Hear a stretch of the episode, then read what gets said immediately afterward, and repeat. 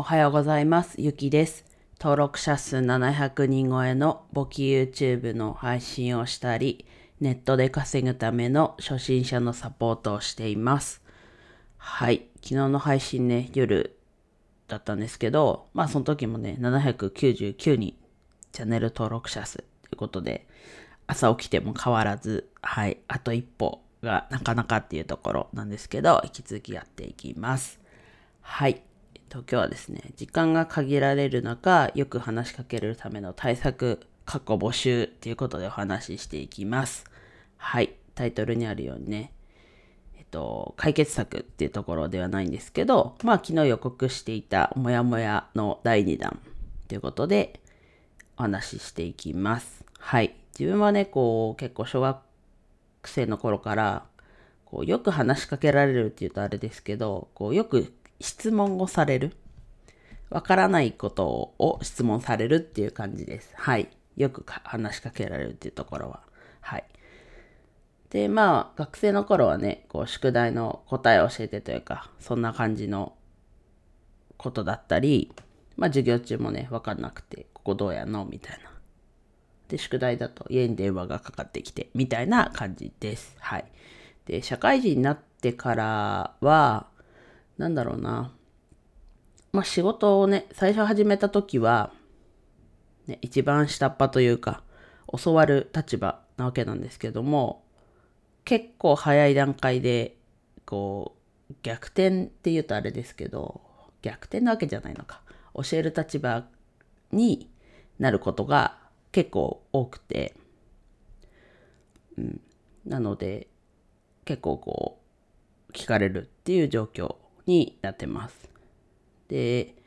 なんで聞かれるのかなって、よく聞かれるのかなって思うと、まあ、きっとこう、聞いても嫌そうな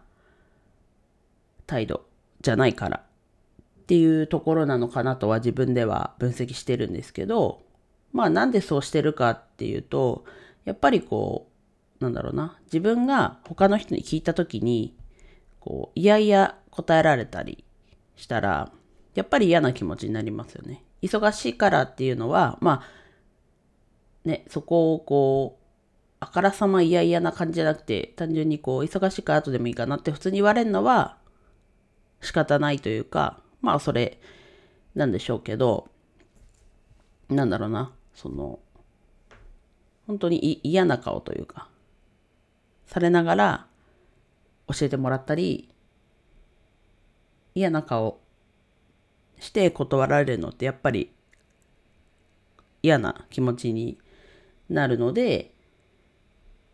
まあ、それを自分はしないようにっていう感じですかね。はい。でもやっぱりね、その、ね、嫌な顔する人に聞かなきゃいけない時もあったりして、ね、気持ち的にやっぱりこう擦り切れるというか、ね、別に自分に嫌な顔してるわけじゃないのかもしれないですけど、やっぱりそれ見るのっていい気分はしないじゃないですか。なのでそこがね、自分はそうしないように意識してるので、聞いてくれる。あとは自分結構こう、ね、たまに違うかもしれないんですけど、根本的に説明をするというか、ね、上面だけ聞きたい人もいると思うんですけど、そこがちょっとこう読み取れないのと、何回もこう聞かれ、聞かれたくないというか、聞かない方がお互い時間を奪わないのでいいと思うので、まあ根本からこう、ね、教えるっていうこともあるので、まあそこをいいなと思って聞いてくれる人もいるのかなと、もうちょっとだけそこは思います。はい。で、なんだろうな。なので、すごい聞いてくれる人がいる、聞いてくれる人がいて、まあ、ちょっと悪く言えばこう舐められてるというか、この人に聞けばいいやというか、こう自分が舐められてるというよりは仕事を舐めてるというか、っていう人ももしかしたらね、この人に聞けばなんとかなるから覚えなくていいかみたいなのが潜在的にある人もいるのかなっていう。まあそこはね、ちょっとこう避け、そういうのはあんまり良くないじゃないですか。なので、うん。ちちょっとそこも悩みどころなんですけど、で、そこに加えて、今のこう経理、自分の部署の状況としては、経理の中でも外でも、こう、どっちからもこう聞かれるような人が、結構こう聞きやすさとかいろんなのを加味すると、一番自分にこう、のしかかってくるっていうと、ちょっと大げさかもしれないですけど、今そこが自分になっちゃってて、で、その上、ね、何回か配信で言いましたけど、1ヶ月の自分契約時間が96時間以内。まあ一応週4で1日6時間っていう契約なので、まあやっぱどうしても月初が忙しくなるので、今のね、月末とかが休んだり、短くしたり、みたいなね、時間がこう限られてるっていうところもあって、まあどうしていったらいいのか。っていうのはあります。なのでやっぱりこうちょっと前もねマニュアル作るよって言ったんですけどまあそこは一旦こうなんだろうなマニュアル本当に操作マニュアル的なのを作ろうと思っててでなんだろうな自分の意見としてはやっぱりこう根本を理解して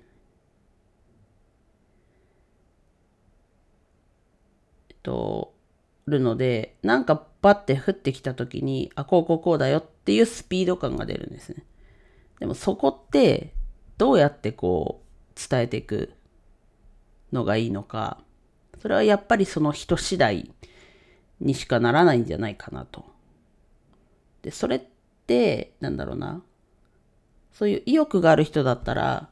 こっちが言わなくても結構変わってくれると思うんですけどやっぱり意欲がない人もやっぱりいるじゃないですか。なんでそういう人たちにはもうどうしようもないなと自分は思っててでかつ自分結構背中で見せるタイプというかなので、うん、やっぱりもう操作マニュアルをやるしかない作るしかないのかなっていうふうに思ってます。はい。ね、この状況でね上司はこう自分で何とかしてっていう感じなので、うん、あんまりこう他の人にはこういう状況だからっていうふうに言って言ってくれないって言うとあれですけどそういうスタンスでそれは別にいいとこもあるし悪いところというかあんまりって思う人もいると思うんですけどまあちょっと自分あんまりね上司からも言ってよっていう気持ちは多少あります。はい。でね、そんな状況で、こう、なんだろうな、すり減らしながら、やってることが、こう、バカバカしく思えているのが正直なところ。で、ますますこう、やる気がそがれてるっていう感じです。はい。ね、何度かこう、抜け出さなきゃっていう思い。最悪逃げ出すというか、っていうのも必要なのかなと。なので、さっきも何度かやったんですけど、まあ、操作マニュアル的なマニュアルは作って、で、あとは業務委託の方のお仕事を増やしていく。そうすると必然的にこっちの業務が減ってはいくのかなと。96時間以内にね、収めることはできるようになるのかなという算段でございますね。はい。なので、結局はね、話しかけられるのは、まあ、断るしかないっていうところなのかなと自分の中では今ちょっと落ち着いてはいるんですけど、うん。なんかね、そこ、そこがない、極端に言うとそこがないと多分96時間1ヶ月には収められるのかなという感じはしてるんですけど、まああとは、うん、でもやっぱりマニュアル、ね、操作マニュアル、画面録画取る操作マニュアルっていうのはしっかりやって行くだけでもちょっと違うのかなとは思うので、まあそれ見といてね。で済む。だから断るわけじゃないんだけど、自分の時間をそこで使わないっていう状況にはなるのかなと思いました。はい。では以上です。今日も一日楽しく過ごしましょう。ゆきでした。